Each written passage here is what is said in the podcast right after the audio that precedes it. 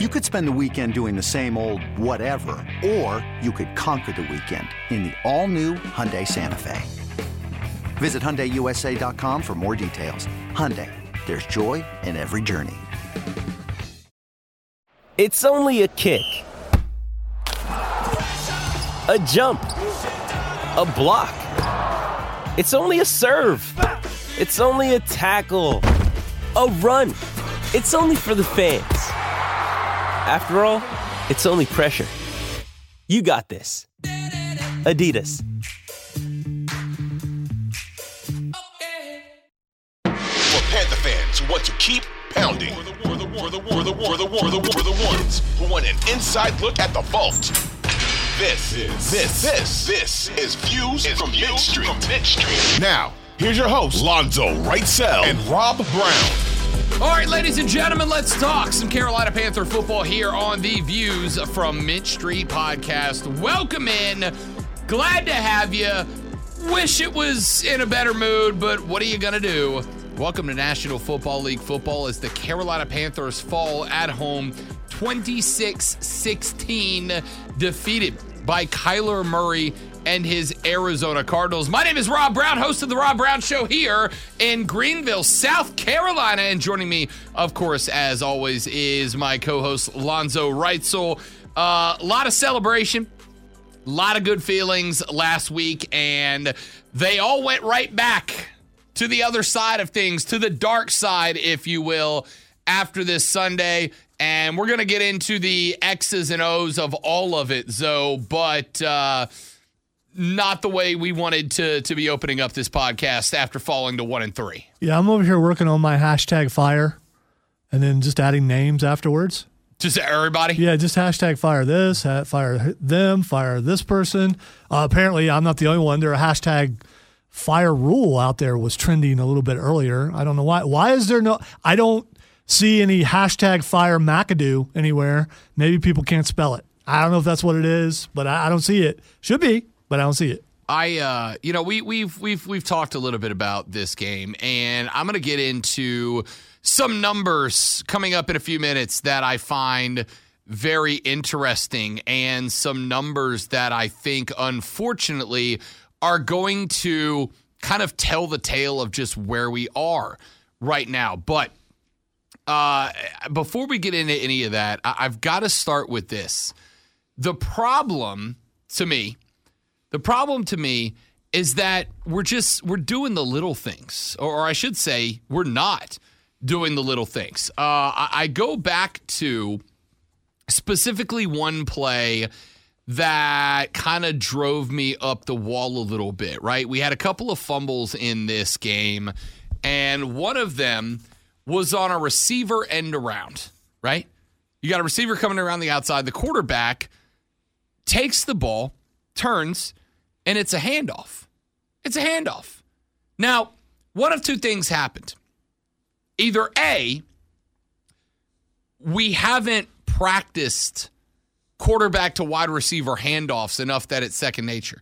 In which case, we should not be running a play that requires a quarterback to wide receiver handoff. Or B, we have done it, we have gotten there, and for whatever reason, on game day, we just can't execute the little things. Uh. And when it comes down to it, above all the numbers and the X's and O's we're going to get into here in just a moment, if we're not getting the simplest things, a handoff, nothing fancy, no flips, tosses, screws around, none of that. It's a handoff. We can't get that right. All right, so the TV broadcaster speculated that it was going to be a double reverse. And if you look at it, it looks like it's being set up for that. So I believe it was Higgins was handed the ball and you could watch his eyes. He was looking towards the other receiver that was coming around that he was going to hand the ball to.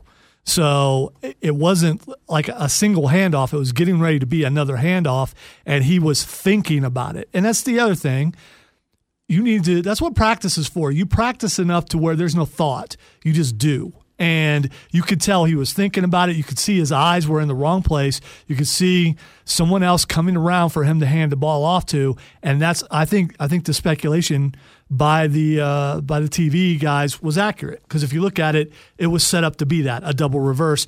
They speculated a double reverse pass. It may have just been a, a double reverse, but he was looking to hand the ball off again, and his eyes were in the wrong place. And that very well may be the case, right? But let's say it is. I still think my two points stand, right?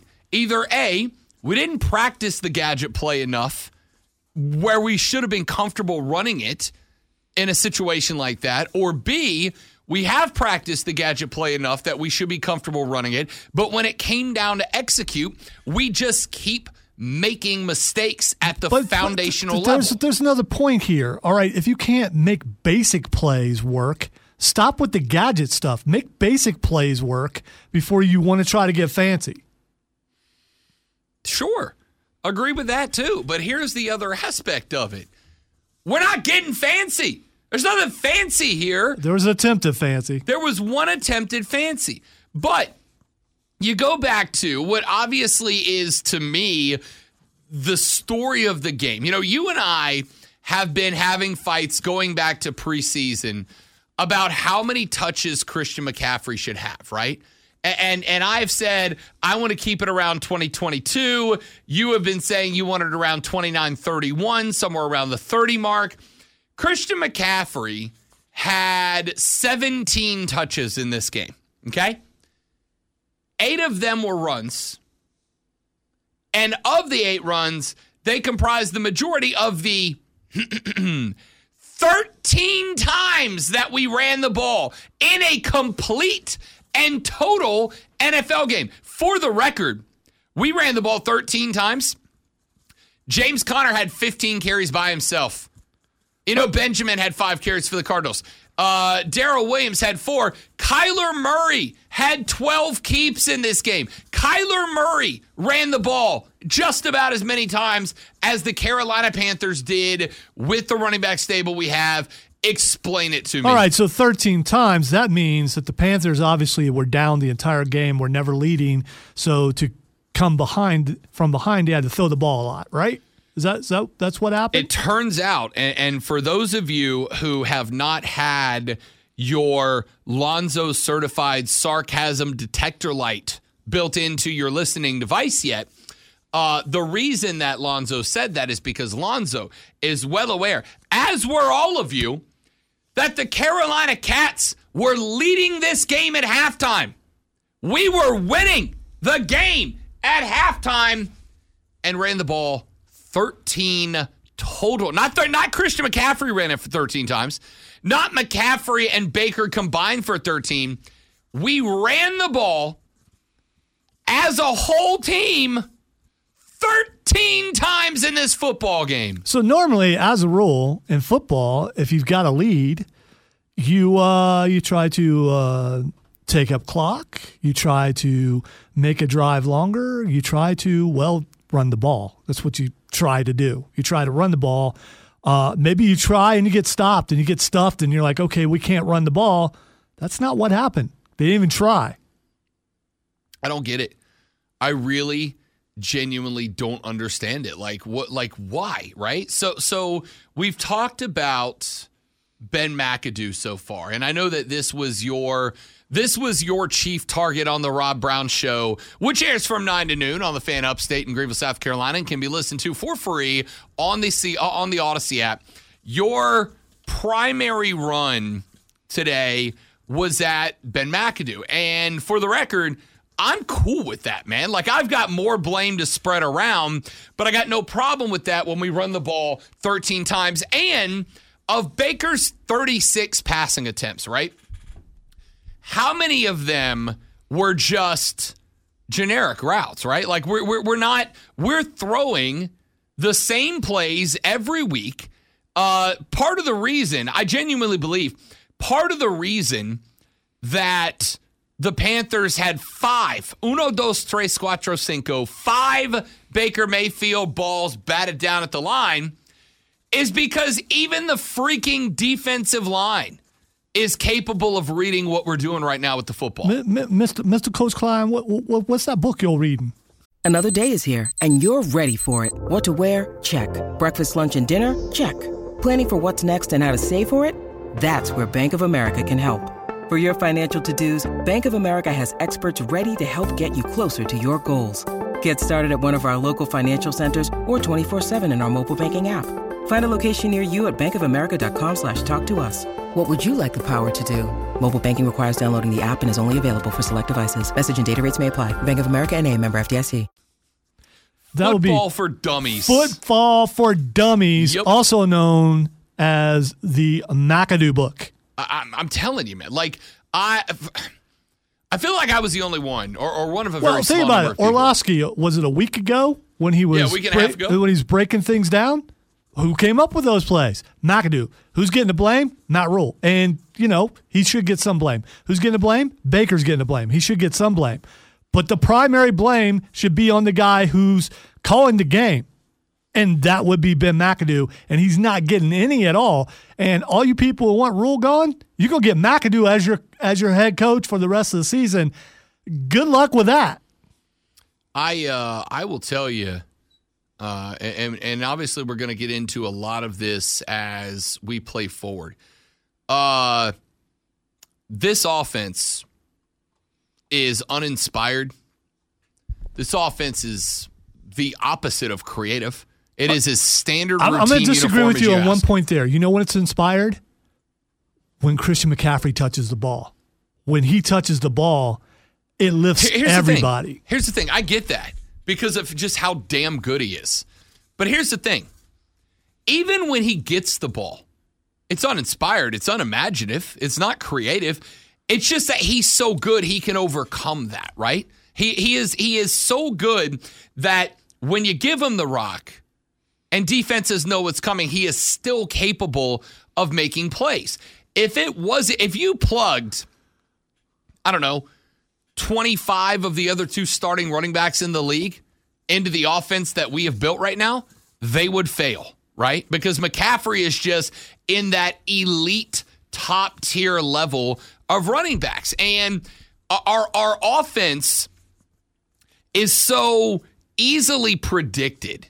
It- It's it's so easy to get a read on. Uh, in fact, I was I was watching some of the game on Sunday with the lady friend sitting on the couch, and she gets I don't know three four plays deep into the fourth quarter. By the way, a quarter in which we still very much had a chance to win the freaking football game Oh, without a doubt. into the fourth quarter, and she looks at me and she goes, "Why? Why do they just keep doing the same things?"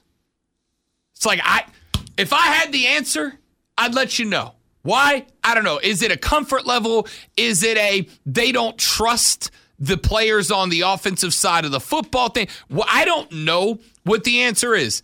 But when she looks at me and says, why do they just keep doing the same things over and over? I cannot answer that question. And it's wildly disappointing. Oh, my wife was asking the same things. Why do they keep throwing to the right? I don't know. I don't know. Why does Baker keep getting balls batted down? I know why part of that is because they keep doing the same play and the defense knows it's coming. And they can tell, well, he's going to throw over there because he's been throwing over there every other play. I'm just going to jump up in the air and block the ball. I mean, J.J. Watt is J.J. Watt. He's going to get some plays for sure. Uh, but other guys were batting the ball down too. It just it's it's very unimaginative and it's it's embarrassing how bad it is. Uh, it, it's it's I get it, right? Like it's somebody asked earlier this morning. You know, we were talking about getting set up for the podcast and all that. And somebody's like, how like how do you go and you make your podcast entertaining when the team is bad? And the hardest hitting part of that is the realization that the team's bad right now. Now, the question mark is where do we spread that blame, right? Like, where are we going to put the blame for the team being bad? Because I, I, I think it's very easy, expected, and easy to go, well, it's Matt Rhule, right? It's the head coach, right? It all falls back on him. And, and I have gotten in, in, in fights with people in the past from a philosophical perspective when they always want to go, oh, you know, the buck stops at the top, right? It's like every time something goes wrong within the country, oh, it's the president's fault. Doesn't matter who the president is, it's the president's fault. It's like, guys, you do realize there are a hell of a lot of people between him and what's happening, right? There's a lot of people whose responsibility is to prevent it from getting to the level where that gets called into question. I got no problem with Lonzo saying Ben McAdoo's a big part of the problem. I don't disagree, right? Uh, again, I was one of few, if the only one, that was defending the hire in the first place because of his success. And let me underline this as a coordinator before he became the head coach of the New York Giants. When he took over a Giants team that was ranked number 31 in the league, the next year they were 17, the next year they were like seven, right? He's had success as a coordinator, but for whatever reason, and again, I don't know if it's because he doesn't trust the line. I don't know if it's because he doesn't trust the receivers.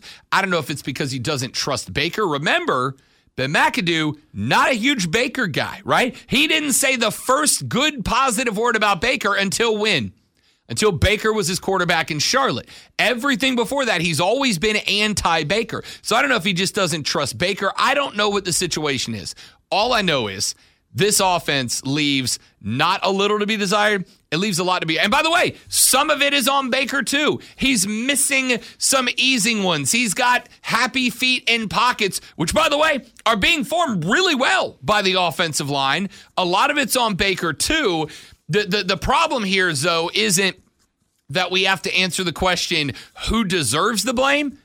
The problem is that there's well more than enough of it to go around at this point. And who's going to be the scapegoat? Because somebody will be, or will they be? Will we just? Is this what we're going to get for the rest of the season without any repercussions until the season is over? Yeah, remember they fired Joe Brady mid-season last year. And, and by the way, the problems, in my opinion, last year were not on Joe Brady. I mean, again, offensively, he's kind of hamstrung by a very pedestrian offensive line and a not good quarterback last year in Sam Darnold, and they fired Joe Brady. And I agreed. I said last year, he's the sacrificial lamb, right? You got to do something. And you can't fire Rhule here if you're David Tepper. So, question is now, if you're Tepper, if you're Fitzy, do you go midseason firing and start working to the next level and maybe kind of tank the team a little bit for a draft pick? I know anti Alonzo is very anti-tank. Uh, I'm not a big fan of the concept, though I understand why you might go ahead and make the move now. We are going to talk about that, but before we do, I want to get into some numbers that have stood out to me.